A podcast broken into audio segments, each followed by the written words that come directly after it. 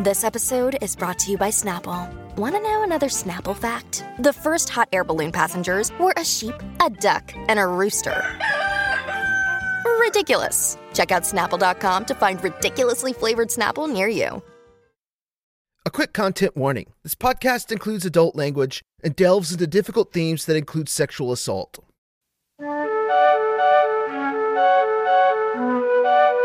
Growing up in Miami, Rene Rodriguez loved movies. More than that, he also loved film criticism.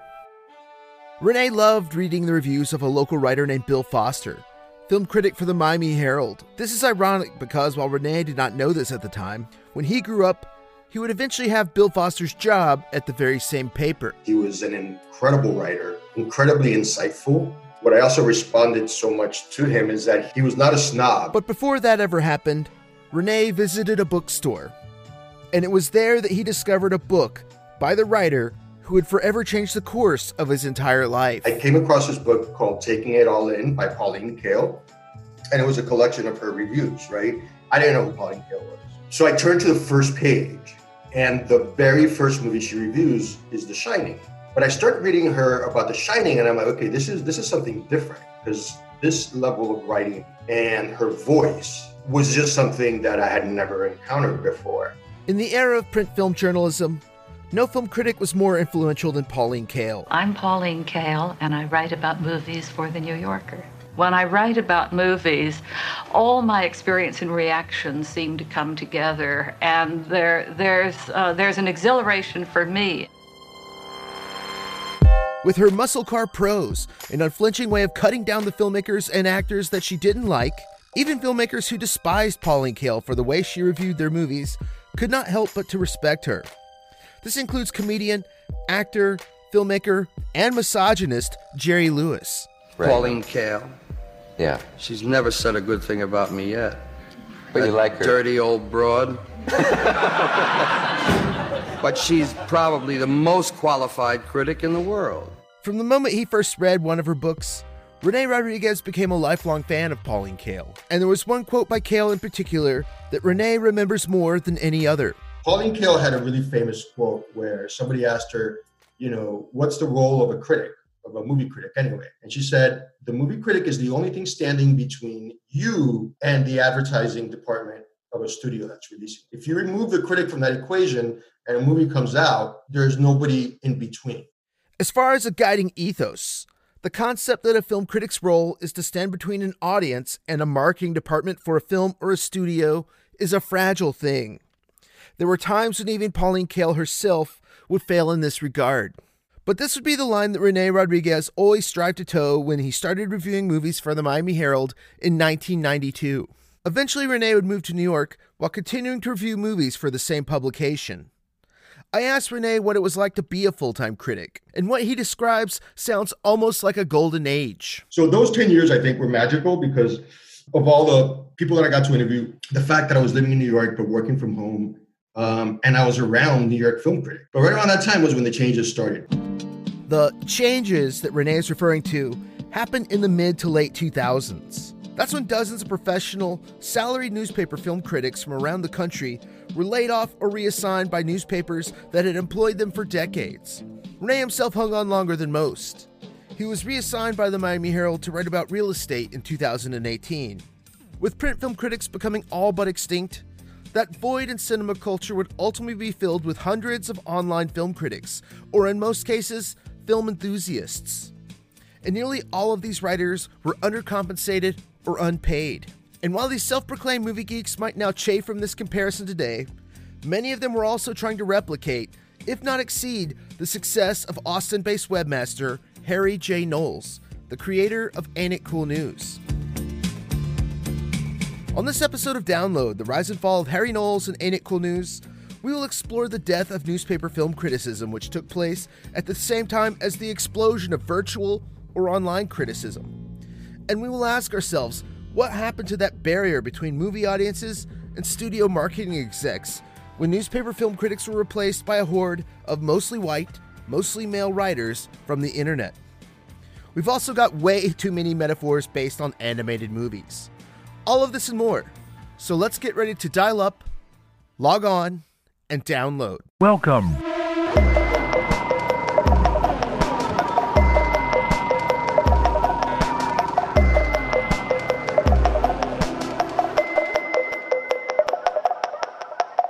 Episode 5 The Ghost of Neill Cumpston. Ladies and gentlemen, the star of Politically Incorrect, Bill Maher. Politically Incorrect with Bill Maher was a lively, roundtable style talk show that ran on TV for nine years. The show first aired on Comedy Central before moving to ABC, where it aired in the National Broadcast Network's late night slot. The series came on weeknights and featured Maher, who always kicked off the show with your standard late night talk show host monologue. After that, the host would bring on a panel of guests that would include celebrities, artists, writers, journalists, politicians, or anyone else who could think of something funny or interesting to say about the national headline topics du jour. The show was canceled in 2002. This is due, at least in some parts, to these statements, which I'm going to have performed by an actor, that Maher made only days after the terrorist attacks on September 11, 2001. Responding to a statement that the terrorists who hijacked commercial airlines and crashed them into the World Trade Center and the Pentagon were cowards, Maher said, We have been the cowards, lobbing cruise missiles from 2,000 miles away. That's cowardly. Staying in the airplane when it hits the building, say what you want about it. Not cowardly. As most who lived through this moment immediately after 9 11 could remember, this was an extremely patriotic, if not jingoistic, time in our country. So when Bill Maher was denounced by the United States national government for making this statement on the air, this in turn caused viewership to drop and for sponsors to yank their ads from his show. The fact that Maher's show was ultimately canceled for this statement more than 20 years ago is ironic for one major reason. When you go back to many of his opening monologues, Bill Maher made statements on a daily basis that would get most talk shows and their hosts canceled today. After his cancellation, Maher would later essentially reboot Politically Incorrect into a less broadcast friendly version of his show, the HBO series Real Time with Bill Maher. Even then, this monologue Bill Maher gave on Politically Incorrect about the 73rd Academy Awards telecast seems more offensive than anything he could say on HBO 20 years later, even without the ability to use F bombs.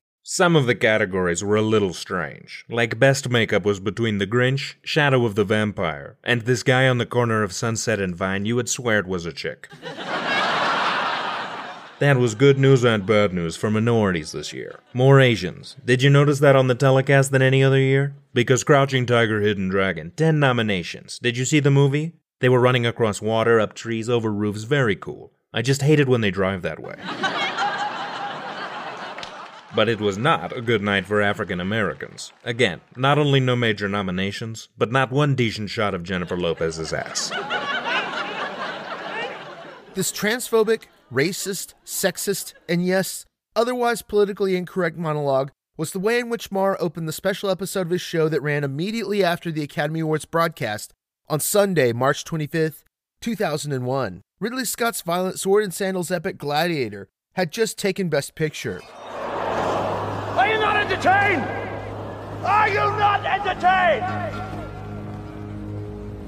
Is this not why you are here?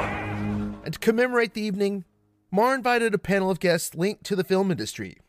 These guests included Oscar nominated actress Lynn Redgrave, E Entertainment television host and actress Aisha Tyler, and filmmaker Ted Demme. This Oscar special also featured, in his broadcast television debut, Austin based webmaster and film critic Harry Knowles of Ain't It Cool News. Harry Knowles didn't realize this at the time, but this would be his summit, the highest point he would ever reach in terms of exposure to a national audience. He would later appear on other TV news shows, his own show, and even an animated series. But none of these moments would be as big as this. Even then, the appearance was not free of conflicts. For starters, there were moments when it seemed like Bill Maher had a bone to pick with Harry. During one segment of the show, Harry praised Oscar nominated actress Ellen Burstyn for her brilliant performance as the prescription pill addicted mother in Darren Aronofsky's tense chemical dependency thriller Requiem for a Dream. I'm somebody now, Harry. Everybody likes me. Soon, millions of people will see me and they'll all like me. But it was after Harry's praise for Burstyn's work on this film, which was well deserved by the way, that Bill Maher immediately shot back, I saw that one. It was stupid. Did anyone see this movie, Requiem for a Dream? Traffic is the movie about drugs you should see. This is a dumb movie where the grandmother gets hooked on drugs and her grandson. Because that's what's going on in America. Grannies are hooked on drugs. That's where the drug war should be filmed, in the old folks' homes. In retrospect, when you now consider the thousands of, quote, grannies, as well as virtually everyone else who was getting hooked on prescription drugs beneath the attention of the national media at the time, it would appear that Harry actually won this argument. But here's a point that Bill Maher made that night, which was probably true. Perhaps more true than even he realized. Bill Maher attempted to take Harry to task for allegedly giving positive reviews for films that would fly him down to their movie sets. I heard a story about you that you were going to review The Grinch unfavorably. Then Ron Howard flew you down.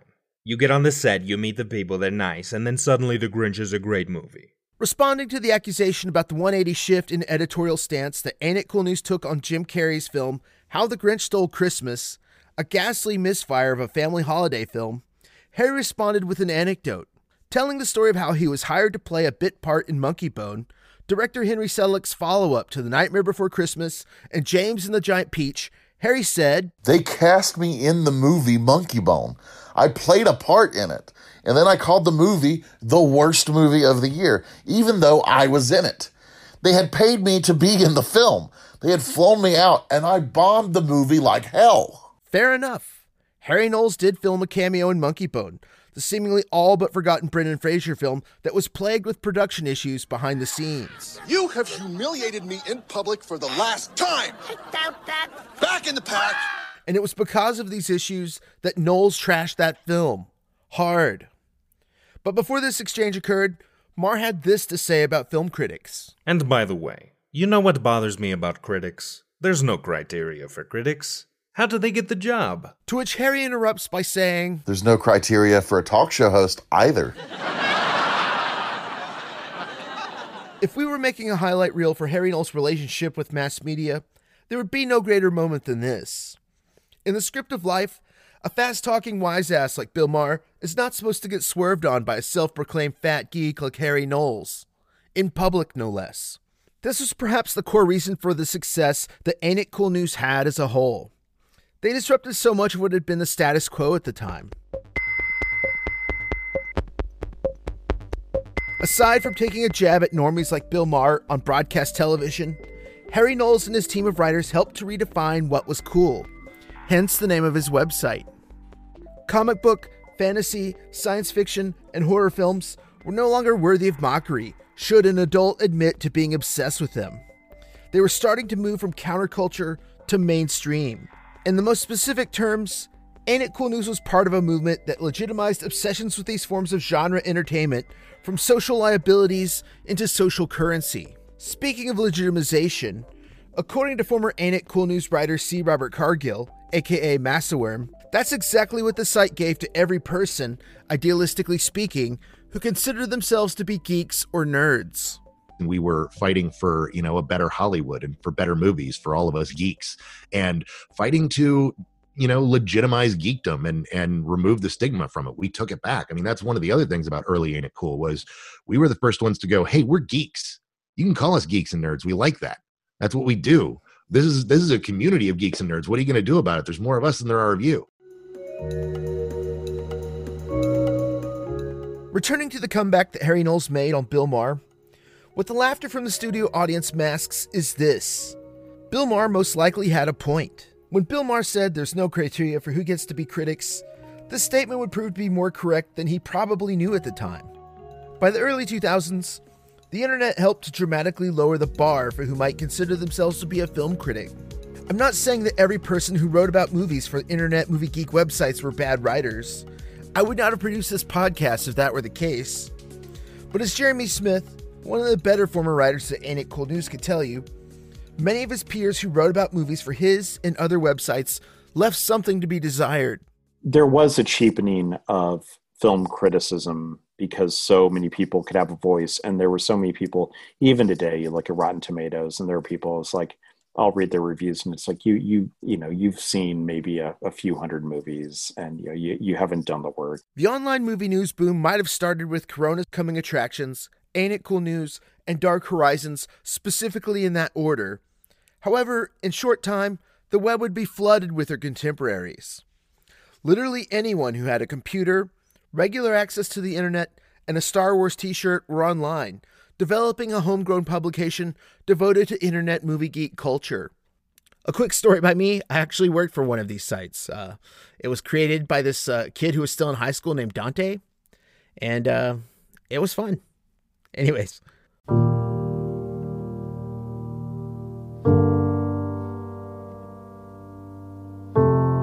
But just as homegrown fanboy movie news sites were starting to take off, traditional film criticism as we knew it at the time was starting to do the opposite. I think the problem I had with the fanboy reviewers is that they didn't become more critical because they stuck to the kinds of films that they liked instead of being, well, like a generalist like me. That's film critic Betsy Pickle. From 1984 to 2008, Betsy reviewed movies for the Knoxville News Sentinel out of Tennessee. Because her reviews were picked up by wire services, there were many times when the reviews she wrote would run all over the country, even in my own hometown paper. Unlike many internet movie news journalists who reviewed only the films they were interested in, Betsy reviewed everything. Everything. And there were times when her taste even surprised her own editor. I loved Ferris Bueller's Day Off and I gave it five stars. And the managing editor who had appointed me as the film critic just moaned and moaned. He's like, Are you kidding me? How could you? Ferris Bueller, five stars.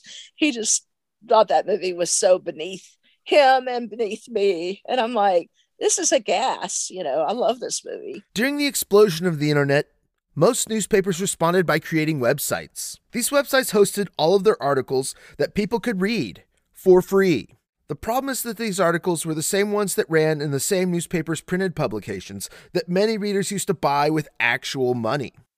Money that covered things like, well, the salaries of the people who wrote these articles. Then suddenly, a lot of the same readers who used to buy newspapers stopped. After all, why buy a giant, cumbersome paper based publication when you could read all of the same articles for free. And it's because of this that a new generation of readers grew up in the age of the internet and considered the idea of buying newspapers to be completely absurd. When newspapers caught on to this seismic change that was occurring within the psychology of even their most loyal consumers, it was far too late.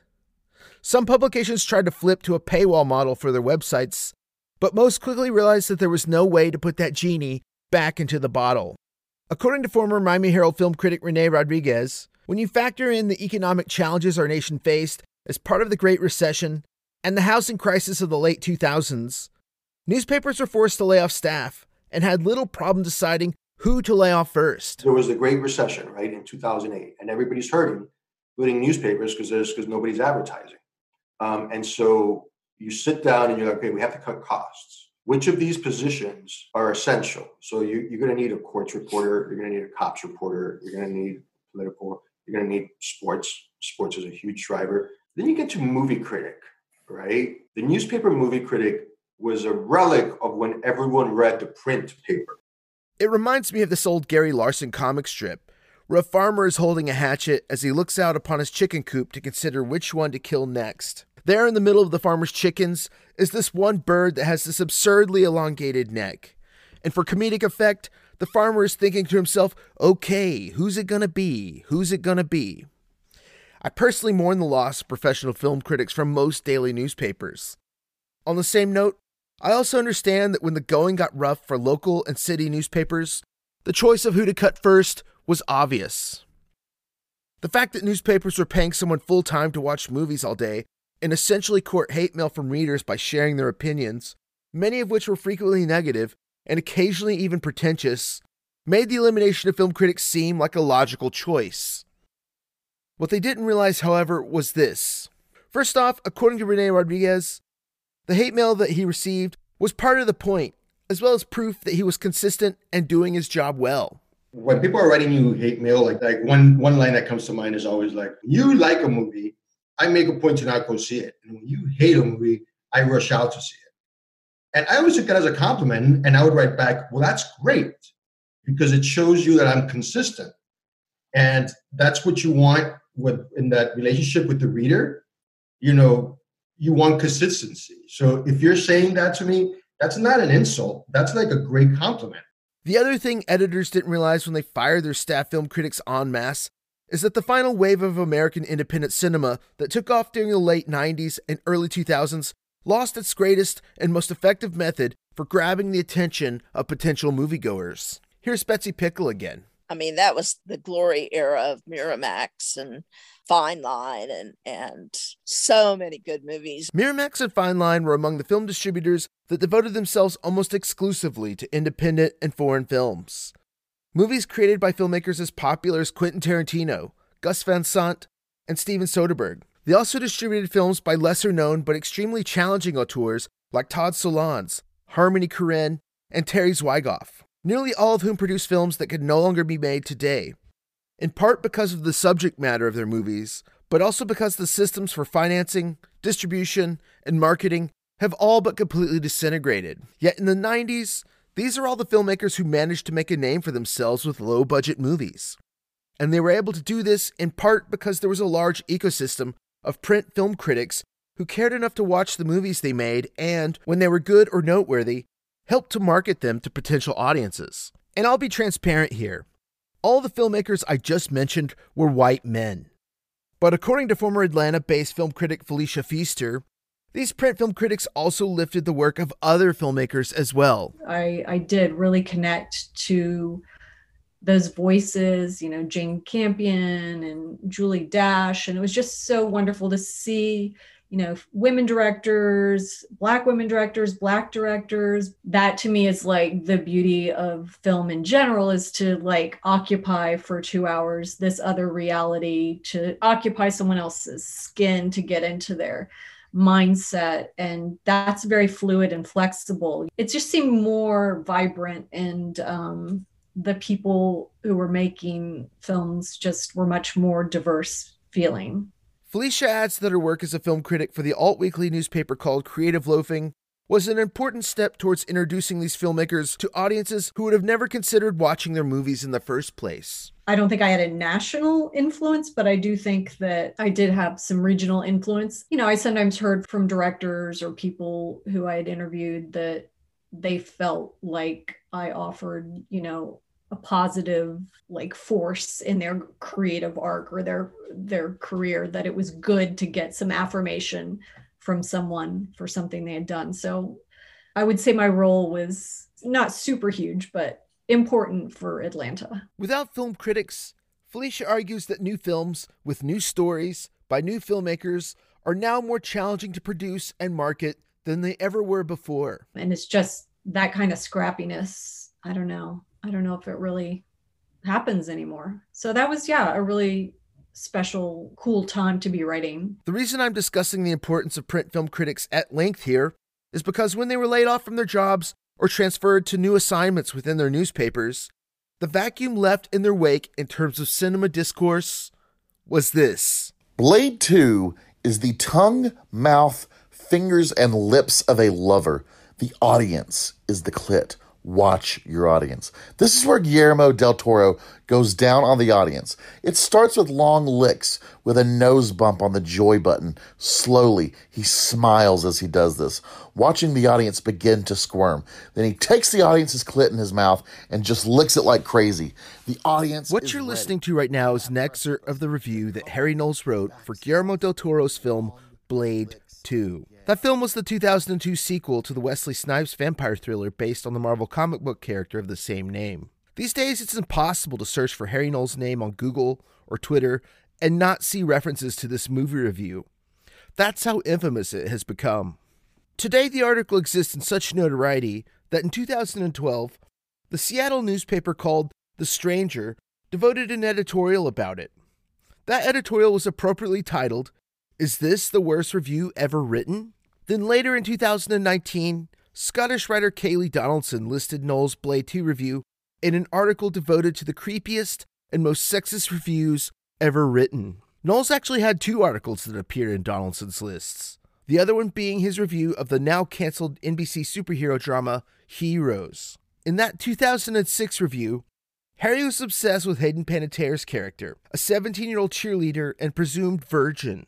And because of her character's ability to heal from her injuries and wounds, Harry speculated that she would regenerate her hymen every time that she had sex. And normally, when Harry says something outrageous in his writing, I have my actor Ben Jones read it for us.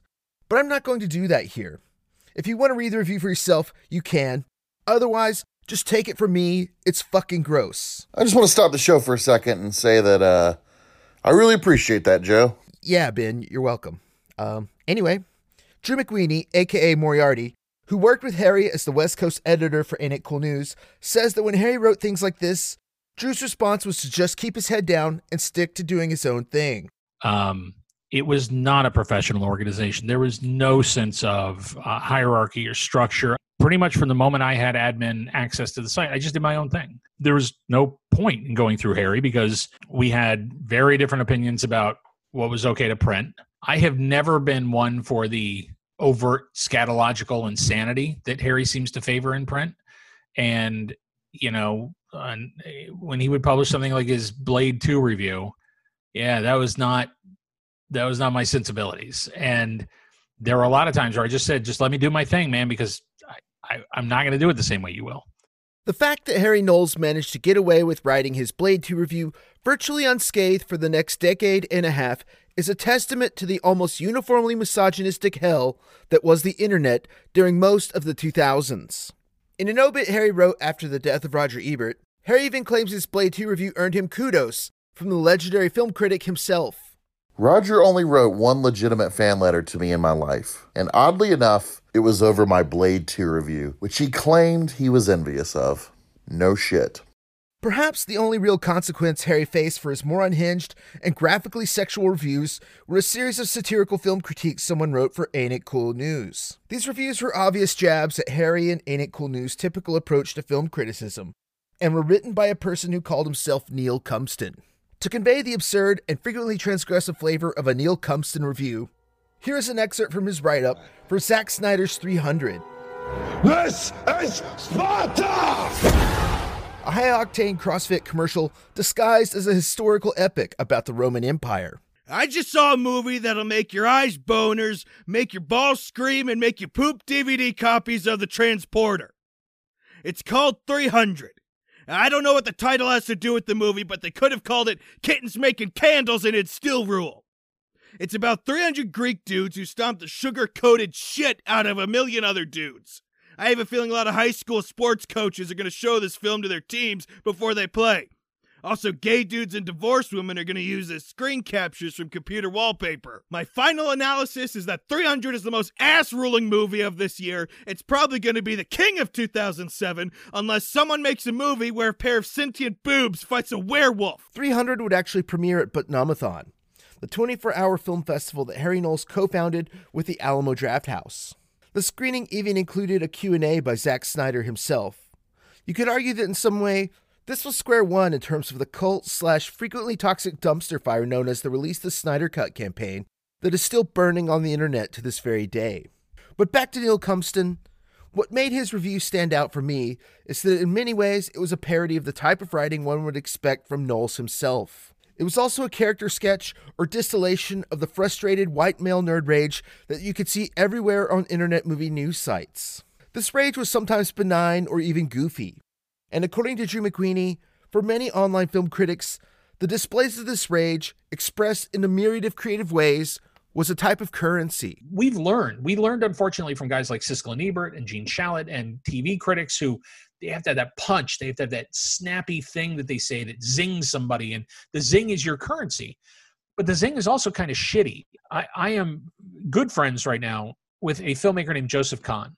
And I feel so bad about the first thing that I wrote about Joseph that every time I see him, I say I'm sorry. It still bothers me. The film that Joseph Kahn directed that Drew was referring to was Torque, a motorcycle action thriller from 2004. At 200 miles an hour, there's little time to think, less time to choose, and no time to stop. When Torque was released in theaters, many critics drubbed it for being yet another knockoff of the Fast and Furious movies. Drew echoed this statement, but he didn't stop here. I still feel bad. My entire review for Torque, and all it said was, on a positive note, at least this is the first major studio presentation ever directed by a retarded person. And that was the whole review. And Joseph Kahn has forgiven me. I haven't forgiven me. That's a cheap, shitty thing to say, but it's the kind of easy boom that critics do that feels good in the moment, gets a laugh, haha, lots of people reply to it, and it adds zero to the conversation. And it's a very bad habit that I think we all pick up. Drew's use of the R word, which he now regrets, barely scrapes the surface of the things Neill Cumpston would say in his reviews. But the truth remains that when they were written, everyone thought Neill Cumpston was hilarious, and that his reviews were intended as jokes. I know this because the person who wrote these reviews would later be outed as none other than comedian Patton Oswalt. And yes, I'm talking about the same Patton Oswalt who played Remy the Rat in the Disney Pixar film Ratatouille. Drew McWeeny actually met Patton during a live show the comedian presented at the Largo Theater with musicians Aimee Mann and Michael Penn. They released a movie on DVD. It was made in 1977. They never released it. It just now got put out on DVD this year, and it's called Deathbed The Bed That Eats People. I'm not making, go IMDb this. This is a real movie. Deathbed The Bed That Eats People. And it's about a bed that's evil and it eats people. It was such a great evening. And at one point, Patton was talking about being a movie nerd and and what a film nerd he was, and how he w- loved the internet because it was starting to be a real place for film nerds. And he said, "I love this one site called Ain't It Cool News." And my friend was like, "Dude!" And then Patton started talking about us, and he started doing a riff about me and about something I had written, and it was the craziest feeling. It was really kind of an out of body moment where it was like, "Does anybody else here know what's happening?" And uh, I emailed him the next day, and uh, we just started going to see movies at the New Beverly and hanging out. And I immediately realized, like, this guy is one of us, uh, the the real deal hardcore film freak. A quick note Patton Oswalt wrote a great memoir about what can only be described as an addiction to movies titled Silver Screen Fiend. It's hilarious, and at times moving, plus, it's loaded with lots of great recommendations for movies. Much of Patton's book also takes place during the time he would obsessively attend retro movie screenings with Drew McWeeny, among other people, at the New Beverly Theater.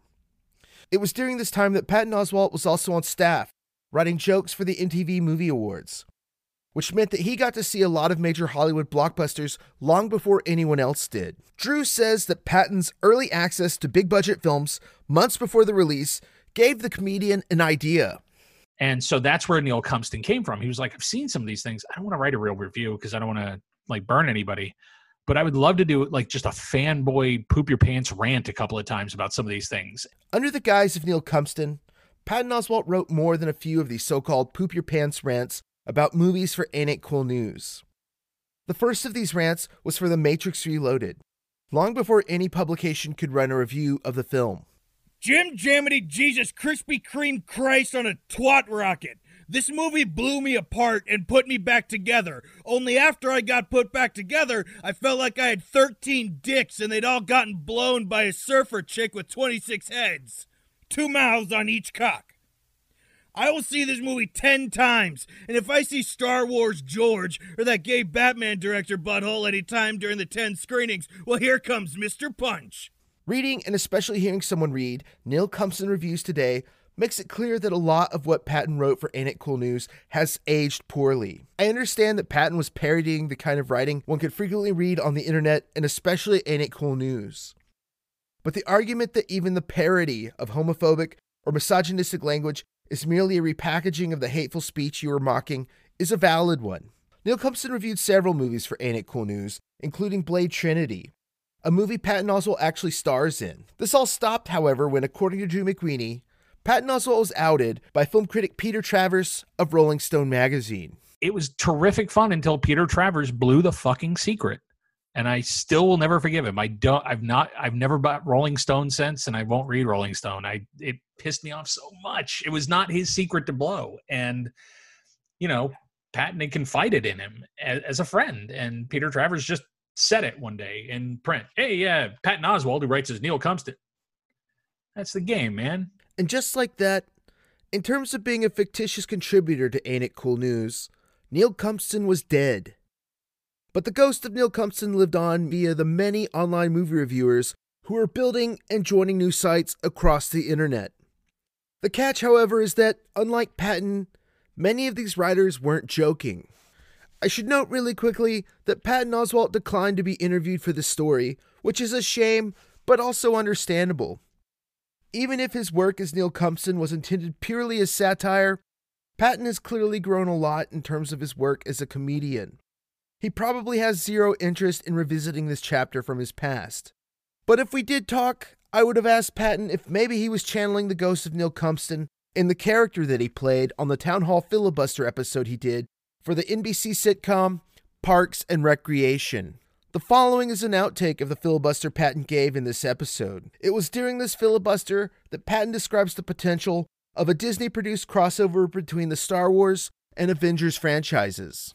We see Thanos, who was oh, the villain teased at the end of the first Avengers movie. Now, Thanos, as you know, owns the Infinity Gauntlet, which has the Time Gem, the Mind Gem, the Power Gem, the Space Gem, and the Reality Gem. If he holds the Reality Gem, that means he can jump from different realities. This will be our link from to the Marvel universe from the Star Wars universe. Filmed in 2013, Oswalt's unhinged tirade is a clear vision of Hollywood that appears to be manifesting in our reality nearly a decade later.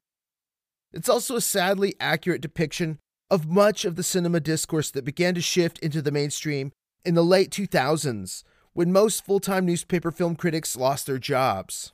With the loss of these full time movie critics, the films, aesthetics, and values of dogged independence that they championed were immediately washed away. They were instead replaced by a devotion to escapism, and in the worst examples, the worship of brands like Marvel, DC Comics, Transformers, and Star Wars, all of which were the property of huge corporations. This was in stark contrast to the kinds of films Felicia Feaster and her peers championed in the 90s. I mean, I'm involved with two critics organizations where there are quite a few, you know, of this younger wave, um, more blog oriented critics, and they have, you know, as much respect for film culture as I do. It's just really different. I feel like you can't help now but pay lip service to whatever the big movie is that everyone's talking about in a way that in the past that would not be considered cool to be going on and on about whatever the big movie is fast and furious. Like that would not be cool. But now i think there's a little more i don't want to say respect a little more credence given to that kind of film. What felicia is describing is very much a dinosaurs meet the asteroid moment. One that reminds me of the sequence in Paul Thomas Anderson's film Boogie Nights, where all the high paid porn stars of the 70s ran into the iceberg of the VHS era. With the cost of production on adult films dropping due to the invention of the cassette tape, which was far cheaper than 16mm film, nearly all the professional adult film actors were replaced by amateurs. Fictional porn director Jack Horner, played wonderfully by Burt Reynolds, is confronted by this fact during this pivotal scene from the movie opposite a fellow producer named Floyd, played by Philip Baker Hall. You come into my house, my party, to tell me about the future that the future is tape, videotape, and not film. It is amateurs and not professionals. I'm a filmmaker. That's why I will never make a movie on videotape. Check. I'm not trying to hurt you. I'm trying to help you stay one step ahead of the game. We're going in circles now. We're in familiar territory. The territory we're in is the future. Not to mention the cost. You know, if it looks like shit, and it sounds like shit, then it must be shit. After this scene, Jack Horner's aspirations of creating erotic cinema that would be legitimized in terms of public perception was forever wiped out. This is exactly what happened to print film criticism during the 2000s. The key difference with print film criticism being that instead of VHS, their industry was changed by the internet, but the results were still the same. Many of the professional writers who made a living, in some part, praising small, independent movies or new directors in movies that no one had ever heard of before were suddenly out of a job. Betsy Pickle remembers when the hammer fell on her job at the Knoxville News Sentinel. The year was 2008. Barack Obama had just been elected president only two days prior. If there is anyone out there who still doubts that America is a place where all things are possible. Who still questions the power of our democracy? Tonight is your answer. Obama was elected. And then on Wednesday, I was going around everywhere going, Happy Obama Day, Happy Obama Day. And on Thursday, I got laid off. Betsy knew times were tough within her industry, but she also assumed her job at the paper might be safe because of the following her writing had garnered her within the community. Then a friend of hers tipped her off that this was certainly not the case. I was at home and I got a call from uh, one of my best friends at work, and she was sobbing and she was really melodramatic, which she kind of is, but she's a sweetheart. But um, her husband also worked at the paper on the copy desk, and she said they're laying people off, and her husband was one of them. And you are too. and she was so like emotional about it that it sucked all the emotion out of me, and I'm like oh well. Knowing what was coming before her bosses at the newspaper had the chance to fire her, Betsy got prepared for that impending phone call in a rather noteworthy fashion. Oh, and I knew they were calling, so I actually went and sat on my toilet and I was hoping to be able to produce some sound effects throughout the call. Unfortunately, my intestines failed me. I've never forgotten that. I was so eager. Anyway, uh, the HR person said, you know, uh, times are tough, blah, blah, blah, and we're having to lay people off. And you're one of the ones who's been impacted. Betsy was immediately released from her job. She never got to finish her last movie review, which was for the James Bond movie Casino Royale, the first to star Daniel Craig in the role of the iconic spy. Betsy never even had the chance to say goodbye to the readers who followed her work for more than 20 years that was before I was on Facebook, and I didn't even have a home computer at that point. There wasn't anything social media related that I could have used. The closest thing Betsy Pickle received to a public farewell to the work she did in love for more than two decades was a mention on a widely circulated blog written by Salt Lake City film critic Sean P. Means. Ironically titled The Departed, this list tracked the print film critics who lost their jobs between 2006 and 2009. Each film critic was listed beside a number commemorating the order in which they were laid off or reassigned.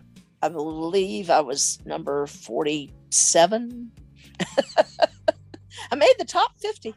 Um, I was totally stunned. Actually, Betsy was number 43 on Sean Means' departed list.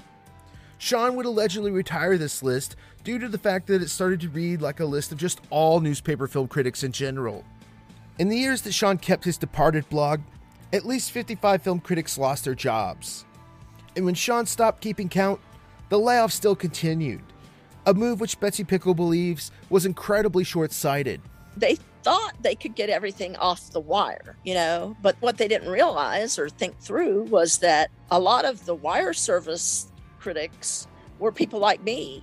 I mean, it was just ridiculous. It, uh, first of all, did you really want to have like five critic voices all across the country, and that's it. With dozens of professional newspaper critics taken out of the picture entirely, many of the amateurs that remained were the children of Harry Knowles, internet movie critics and journalists, many of whom would be referred to as bloggers, who wanted to make as big of a splash as Knowles did with Ain't It Cool News.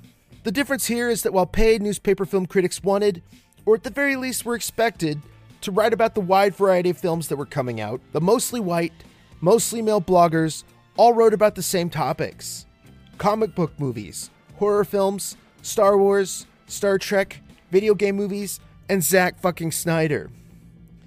It's a huge part of the reason I feel we all now live in a cinematic universe, or cinematic universes rather, that were created in some part by Harry Knowles, where our conversation about cinema feels completely obsessed, or perhaps even capped by just a handful of big budgeted movie franchises. Where major directors like Martin Scorsese, Ridley Scott, and Jane Campion are only widely discussed because of the fact that they have all come out and said that they don't care about Marvel or superhero movies. The cinema culture that is all but obsessed with superhero movies is one that former Ain't It Cool News writer Drew McWeeny seems to take some responsibility for today. When you look at where we are pop culture now, what world are we in where Into the Spider Verse wins an Oscar?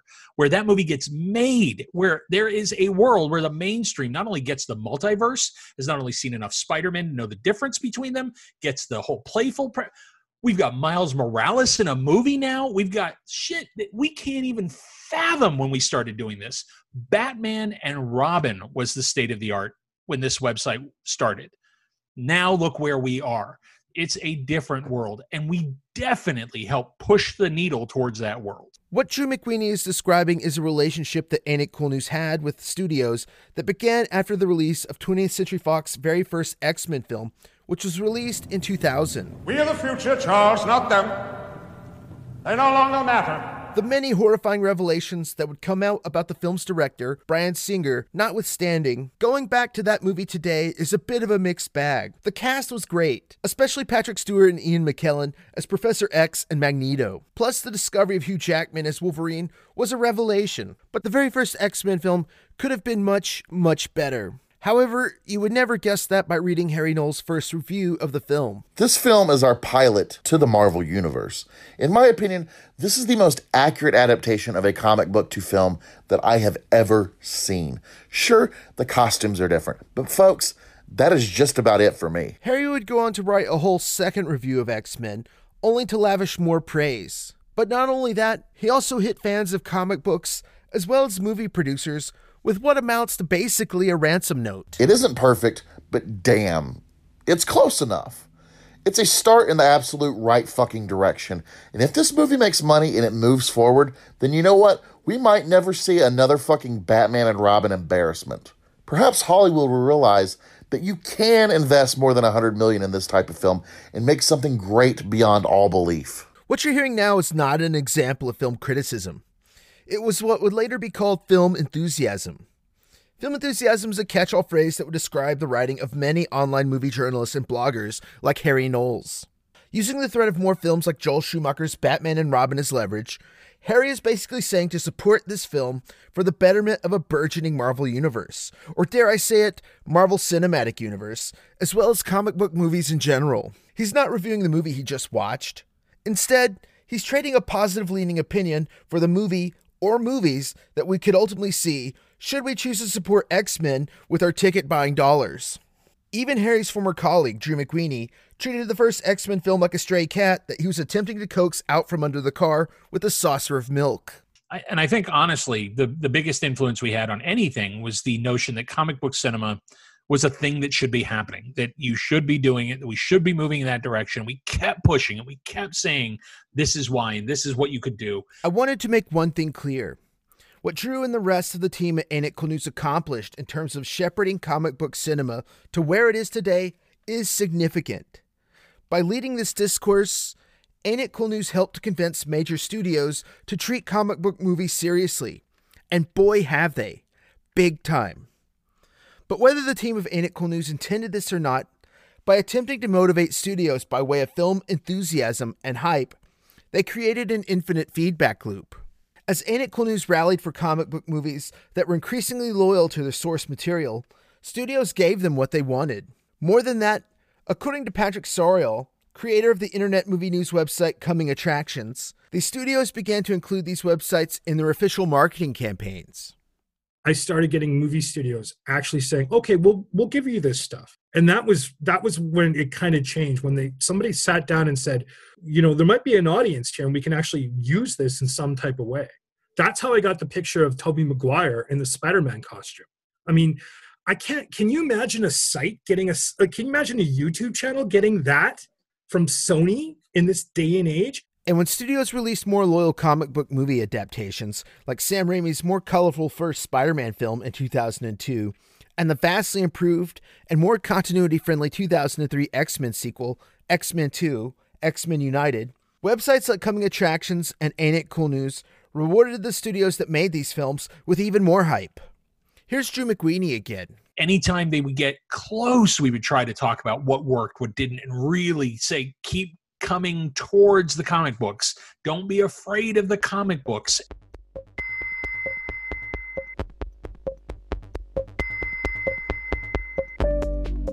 But here's something that even the most well meaning of online movie journalists did not consider at the time Drew McWeeny and Patrick Sauriol included. Very suddenly, these journalists realized that the articles, blog posts, and podcasts that were focused on these comic book movies got the most engagement from audiences. According to Patrick Sauriol, when Coming Attractions debuted official studio images of Tobey Maguire wearing a Spider Man costume, it nearly crashed his website. And, and I put it up on the site, and the site was just slow because it was just getting hit for so often. And, and I knew it was going to be a big thing but I mean, it was it was fun. That was one of the greatest things I I, I, I the site did. For online film journalism, there was motivation to become less about discovering movies based on new and original ideas. In other words, they became more devoted to creating content inspired by the intellectual property audiences already knew and loved. According to Rene Rodriguez, despite all the bluster and so called democratization of media that the internet movie news sites were supposed to represent, the pursuit of audience engagement became more important than the writing or the films themselves. With, I mean, one of the one of the big changes, well, the big change that uh, the internet brought to film coverage is it became a click count. In the world of online film journalism, the movies that resulted in less engagement got less coverage, and in some cases, no coverage whatsoever. And don't get me wrong, I love articles blog posts, and especially podcasts about comic book movies and comic book TV shows. Shoutouts to Marc Bernardin, Jason Concepcion, Van Lathan, Mallory Rubin, and Charles Holmes for bringing it every week.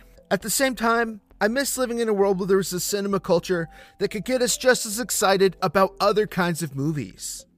Drew McWeeny shares this feeling. I think the message they took was that's all we want. And that's certainly not the case. And this is where my argument with Harry really boiled down to. We should have told them we wanted more. Like for me, City of God was just as exciting as The Iron Giant. Like finding City of God, the first time I saw that, I was like, oh my God, that's what an experience. What an insane thing just happened to me in a room. Our site should have been about both. It should have really pushed for a greater sense of independent voices, a greater breadth of voices. When he mentioned the films City of God and The Iron Giant, Drew brought up an interesting dichotomy. Released in 2002 and directed by Brazilian filmmaker Fernando Meirelles, City of God was an immersive, fictional history of gang violence in the favelas of Rio de Janeiro. It was a story of surprising beauty and human compassion emerging from the cracks of a violent, brutal world. For me and many people, City of God remains one of the 10 best films of the 2000s. And yet, because it has no tangential relationship to comic books, science fiction, or horror films, so many people my age and younger have never watched this movie. The other film in Drew's Dichotomy is a movie that a lot of people have watched. Director Brad Bird's fantastic 1999 animated feature, The Iron Giant, which owes at least part of its relevance and cachet to Ain't It Cool News and Drew McWeeny specifically at the point that we wrote about Iron Giant, at the point I wrote about the work print, there were real problems at Warner Brothers. Um, they were looking to send it to home video, and they were going to release it pan and scan. They were going to butcher that fucking movie. My piece was written because the production manager on that film knew that was about to happen. Showed it to me saying, if you like it, please write something. If you don't, don't say anything. What I wrote ended up getting them the time to convince Warner Brothers to release it theatrically, to finish it, to finish it correctly, to really get Warner Brothers on board. I didn't get it released theatrically, but I helped change the conversation just enough that it got them that time that they needed to finish that film correctly. And it was a huge win for us because it was a movie that I can't imagine having seen the version I saw and then nobody else gets to see it it would have broken my heart if people didn't get to see that film. Inarguably, The Iron Giant is a great movie. An animated delight of a film that makes me bawl like a kid every time that I see it. You are who you choose to be.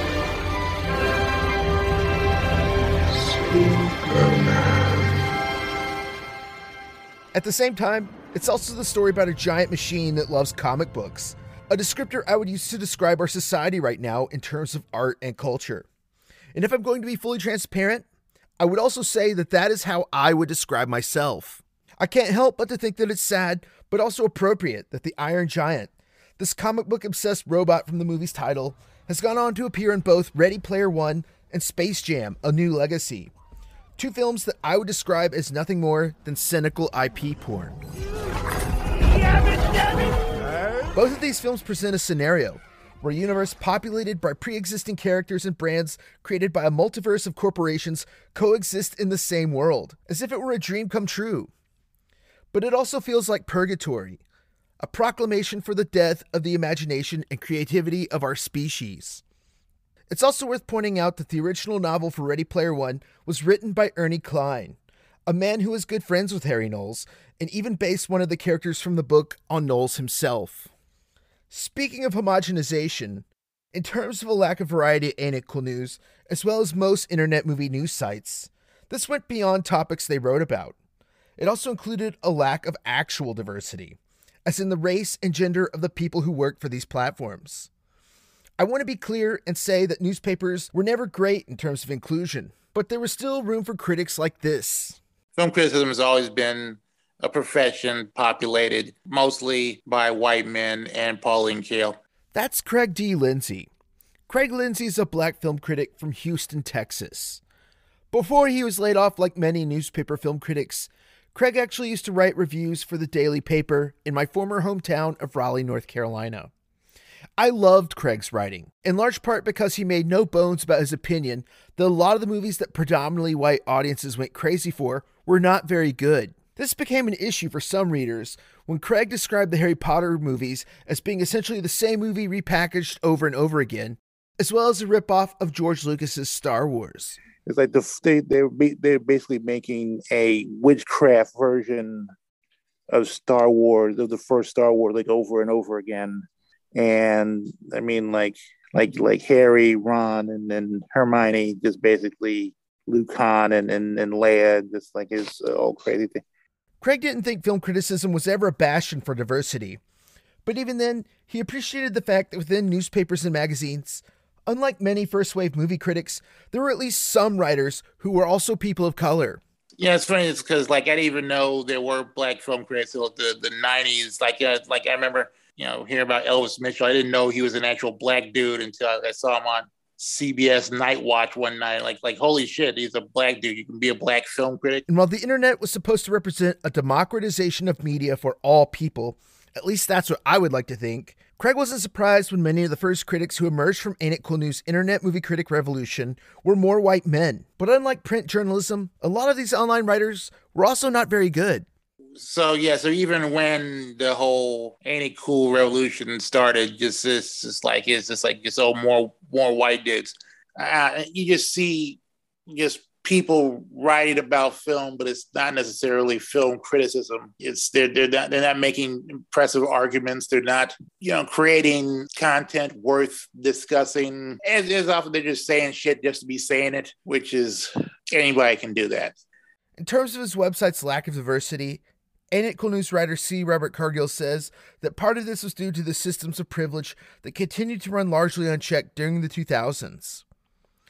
As I've mentioned on several occasions, very few people who worked for these online platforms were getting paid. Cargill himself would eventually be added to the It News payroll, which was exceedingly rare.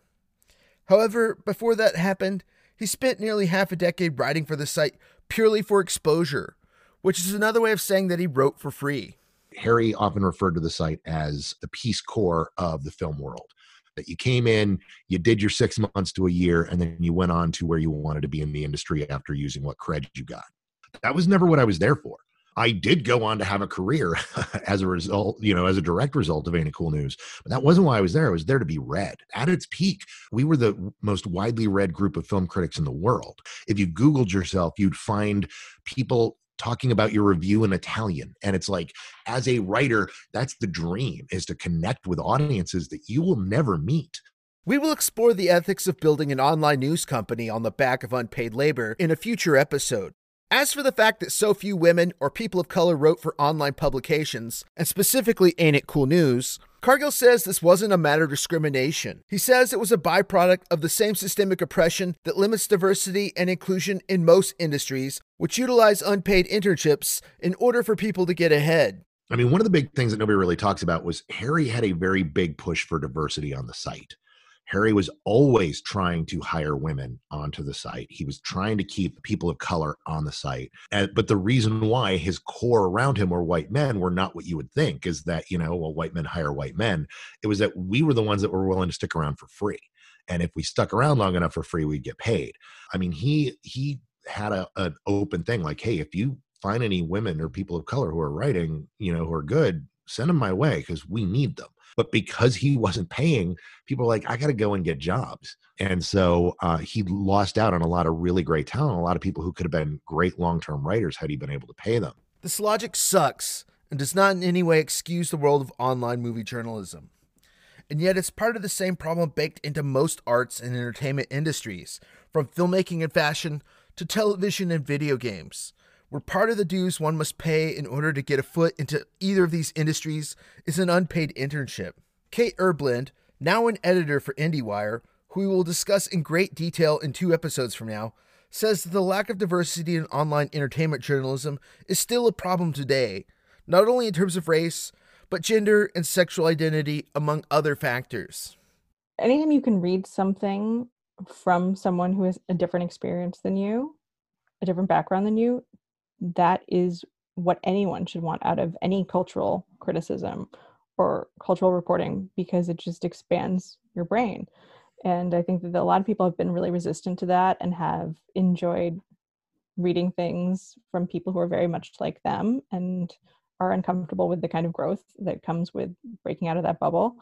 I think it's getting better, but it's not great. Like anytime there's a new survey about it, it's like film criticism is still overwhelmingly white and male.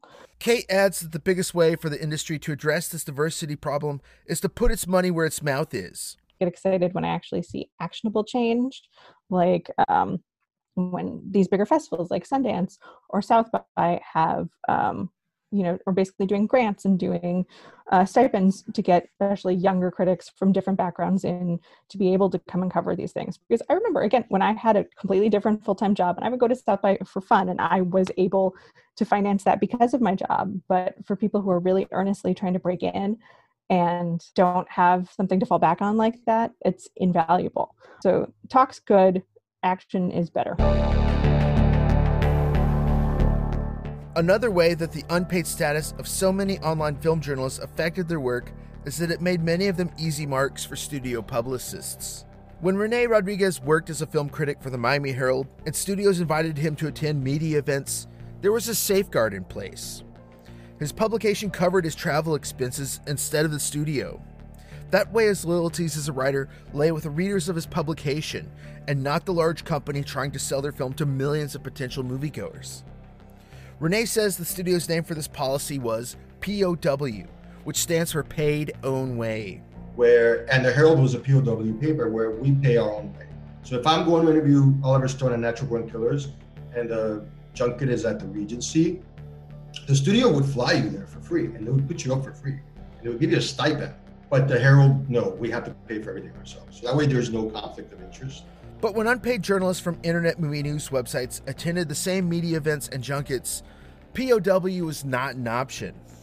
After all, many of these same websites could not pay these writers for their work. So, how on earth could these same outlets be expected to cover travel expenses? The answer? They didn't, leaving studios more than happy to pick up that tab. And this is where the quote from Pauline Kael that film critic Rene Rodriguez mentioned earlier in this episode comes into play that the role of a film critic is to stand between an audience and a film's marketing department. For studio publicists, this created what had to feel like an ideal scenario an army of Harry Knowleses, or Harry Knowlei, who could just be wined, dined, wowed, and seduced. Just like Harry was when he was flown to attend the premieres of the 1998 Godzilla film, as well as Armageddon, which we talked about in episode 3 of this program. Just stop for a second and think about these online movie news writers. Many were totally unpaid for their work, and they were also probably working side jobs in order to make ends meet. And in that scenario, a studio paid trip to hang out with movie stars and filmmakers probably feels like a great vacation. The studio covers your flight, your hotel, and usually a hefty per diem.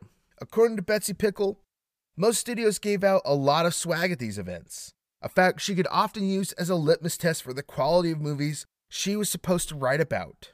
I mean, some of the best tchotchkes you got for the worst films.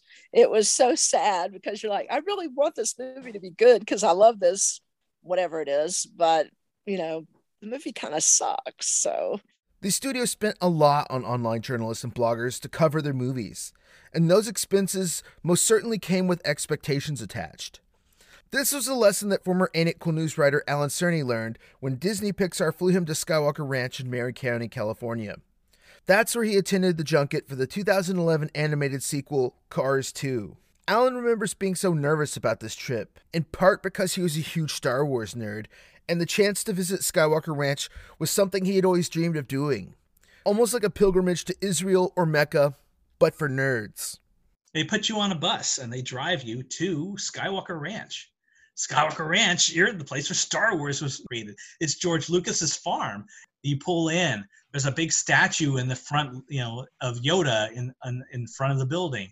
You turn and there's Lake Ewok. You can walk around Lake Ewok if you want to. There's a gift shop. I bought stuff at the gift shop. Of course, I am a Star Wars fan. I'm going to buy stuff at the Skywalker Ranch gift shop. I got a Skywalker Ranch T-shirt.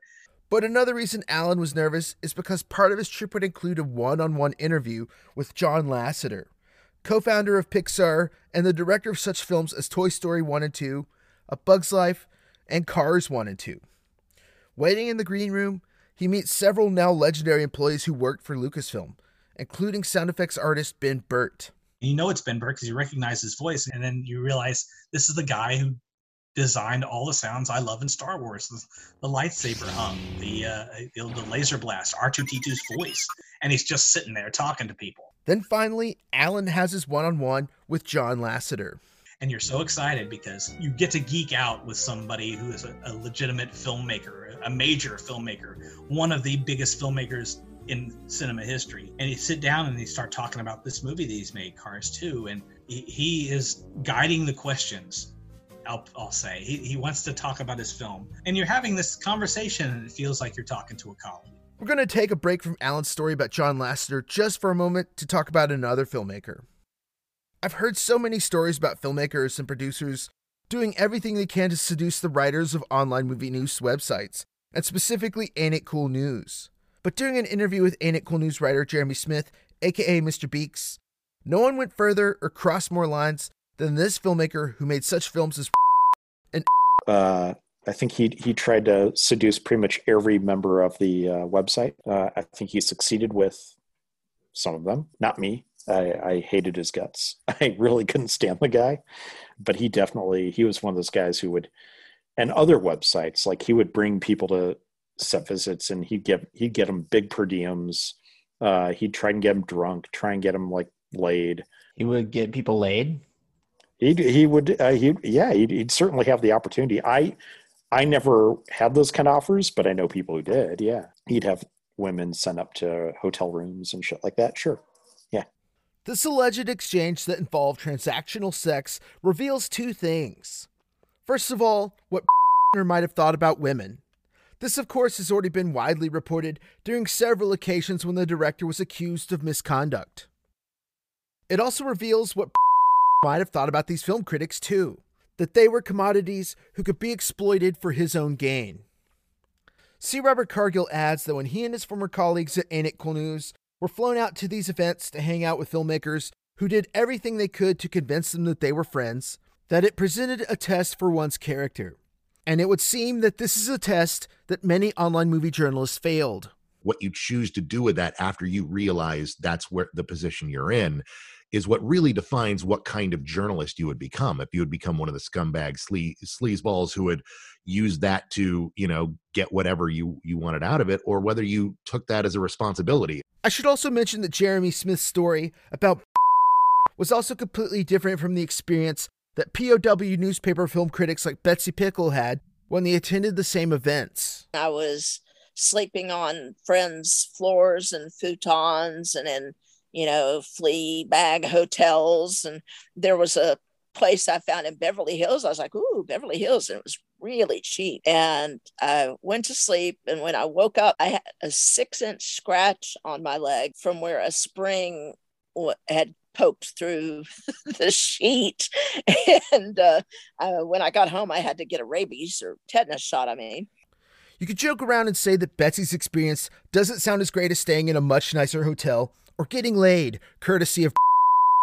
But for Betsy, the trade off in terms of obligation is that she owed nothing to the studio. it was not glamorous, but I I was really glad I had that sort of independence, and because some of the studios tried to keep me in check a couple of times.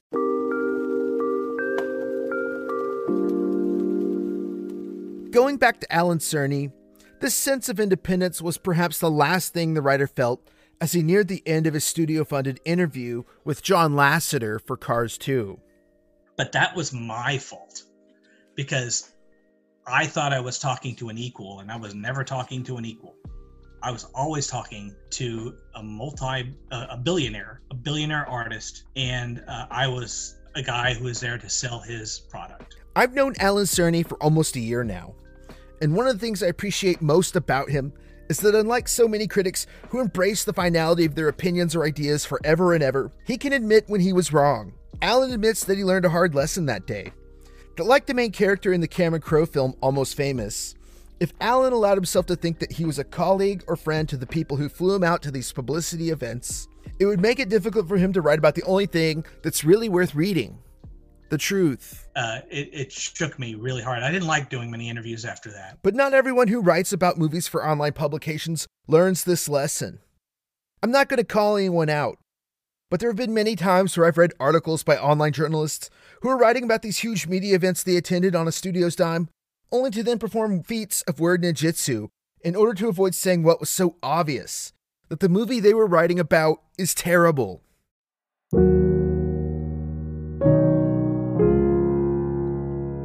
So, what are the effects of losing professional, paid film criticism simultaneously during a surge of unpaid internet film criticism? On the upside, there are a lot more reviews now than there were 10 or 20 years ago. A lot more. Written by a lot of very different people from a diverse range of backgrounds, and we're better off because of it. Very recently, there was a great discourse around the presentation of racism against Asians in the Paul Thomas Anderson film Licorice Pizza. Some people seemed angry that the conversation even began, but I'm glad it did. It was an important conversation about film that would have been largely ignored even 10 years ago. But the downside is this the number of films that many film journalists seem excited to write about or discuss is now dramatically smaller. As a result of what I call the Harry Knowles effect, this new wave of mostly white, mostly male, self proclaimed movie geeks have made it abundantly clear what kinds of movies they like comic book films, action films, scary movies, and films based on video games and old action figures. I'm not saying that women and gender non binary people don't like these kinds of movies too, but you can't ignore the fact that our cinema culture has become nearly all but dominated by movies based on brands and intellectual properties that, at one point, were aggressively marketed towards young boys in the 1980s and 90s. It's so focused on the past and on nostalgia. Earlier, we had mentioned that former Cool News contributor Patton Oswalt, aka Neill Cumpston, was the voice of Remy the Rat in the Disney Pixar film Ratatouille, which, like The Iron Giant, was directed by Brad Bird. The movie is about Remy's dreams of becoming a great chef in Paris, and the main antagonist is Anton Ego, an aptly named food critic who holds massive sway over all of the restaurants in the city. During a pivotal moment in the film, Anton shares this insight into his work as a critic. The bitter truth we critics must face is that in the grand scheme of things, the average piece of junk is probably more meaningful than our criticism designating it so. But there are times when a critic truly risks something, and that is in the discovery and defense of the new. The world is often unkind to new talent, new creations. The new needs friends. When many newspaper film critics lost their jobs, I would argue that we as a culture lost our friends of the new.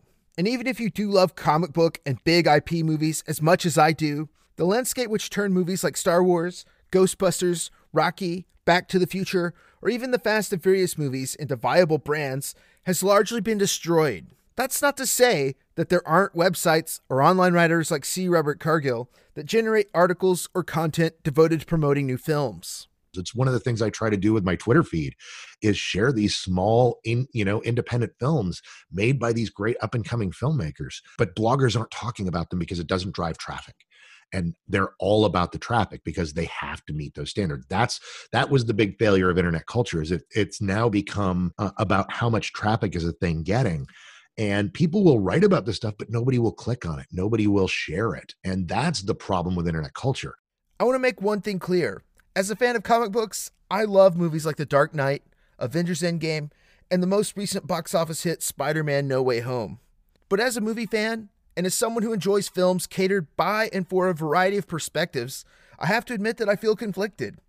And for Betsy Pickle, who is not a fan of comic books or graphic novels, it's safe to say her feelings go beyond that. I've never liked comic books and I've never been interested in graphic novels. So I'm just out of the mainstream. I mean, I I accept that. I think it's fine to be out of the mainstream. I'm fine with that. But don't take away the things that I like to enjoy. And I feel like that's what they've been doing. They've been sucking the air out of the film industry. Before we wrap up, I want to add that no way am I saying that Harry Knowles or Ain't It Cool News are responsible for the many film critics like Betsy Pickle, Felicia Feaster, Craig Lindsay, or Rene Rodriguez who lost or were pressured to leave their jobs. But watching what happens as we continue to move further away from the era of Pauline Kael, which ended when she retired in 1991, and further into the era of Harry Knowles, which began when he launched Ain't It Cool News five years after that, the world of cinema seems unbalanced, smaller, and truthfully, kind of boring. Perhaps no one expresses this sentiment better than the one person you could argue created this movement. And no, I'm not talking about Harry Knowles. I'm talking about the all but forgotten true inventor of online movie geek culture. I'm talking about Patrick Sauriol, who launched Corona Coming Attractions, the internet's first movie news website, in 1995. Every single superhero movie is going to be done in the next 20 years. We've seen CGI films of the world freezing, burning up, being blown apart. Like there's almost nothing left to do, right? So, you know, all that talk about like, oh, wouldn't it be great to cast who's going to be an X Men or it's already done. There's nine movies. All the Christmas presents have been opened.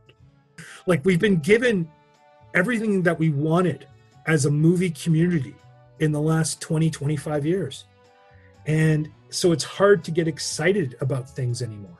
I interviewed Patrick Sauriol more than a year ago from the time we were able to finish and release this episode, but his quote always stuck with me.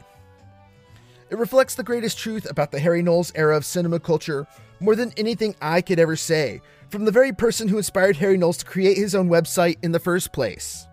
Going back to that brief, televised duel of words that transpired between Harry Knowles and Bill Maher on Politically Incorrect in 2001, when Bill Maher said there was no criteria for who gets to be movie critics, I am now fully convinced that the talk show host was absolutely right. There was no criteria for who got to be a movie critic, a fact which has become only more true now, in large part because of Harry Knowles. But after that exchange, Bill Maher added something else. And for this, I'm going to play an actual clip from the show. After Harry Knowles' comeback, where he told Bill Maher that there was no criteria for talk show hosts either, Bill Maher had this to say. That's not true. Well, and the thing is, is Because wait, I could do your job, you couldn't do mine. I've got my own show coming up. You've got your own show? Try it against mine, see I how the ratings go. At the time of this exchange, Harry Knowles wasn't lying. He did have a deal in place to make a show for Comedy Central. And as we'll find out in the next episode of this program, Harry Knowles' foray into the world of television would pretty much go as well as Bill Maher thought it would. And while Harry Knowles chased his dreams of making a TV show, a book, and other endeavors that we will discuss later, the internet movie geek revolution that Harry catapulted into the mainstream would eventually move on without him. Thinking of you and me. Like the movie. Part 5 of Downlowd, The Rise and Fall of Harry Knowles and Ain't It Cool News, titled The Ghost of Neill Cumpston, was written, narrated, and edited by Joe Scott. It was executive produced by Kristina Bell, with sound engineering by Eddie Garcia, production assistance by Ries Allyn, and online production by Janessa Smith. It features Ben Jones as the voice of Harry Knowles, Jay Lee Atkinson as the voice of Bill Maher, and Jake Steward as the voice of Neill Cumpston, aka Patton Oswalt. Music credits include original theme and other songs by Chester Indersby Guazda, as well as other songs by Volante, Pollyanna Maxim, Telmo Telmo, Ruben Cortez, Frederick Ekstrom, Eldre, Des Moran, and William Bjork. Also, the song you're listening to right now is At the Movies on Quaaludes by the Flaming Lips from their fantastic new album, American Head. Please rate and review us, it helps a lot. Downlowd The Rise and Fall of Harry Knowles and Ain't It Cool News is produced by Mixtape Media. Make sure to visit our website at downlowdpod.com. That's downlowd with a W instead of an A. Pod is in podcast.com. There you can read show notes, ask a question, and even leave a message that can be played on the air. For the next chapter in the story, we will delve into Cool News' last great scoop, the frequently toxic cesspool that was Cool News message boards, and lastly, the rift that would forever break a key relationship that was at the core of Ain't It Cool News. All of this and more. So join us then as we dial up, log on, and download.